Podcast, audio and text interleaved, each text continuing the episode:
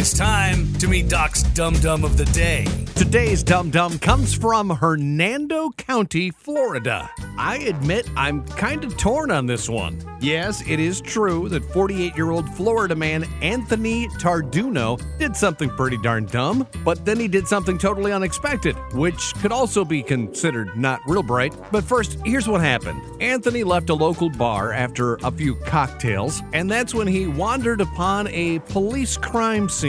A marked police SUV caught his attention, and Anthony decided to set it on fire. Yep, he walked to a nearby dumpster, grabbed a bag of trash, lit it with a lighter, and then heaved it on over to the police cruiser. Then he just left. In fact, he went back to the bar. From there, things get murky. While cops were on the scene investigating what was obviously arson, Anthony came back. And as hard as it is to believe, he came back to apologize. I'm sorry, what now?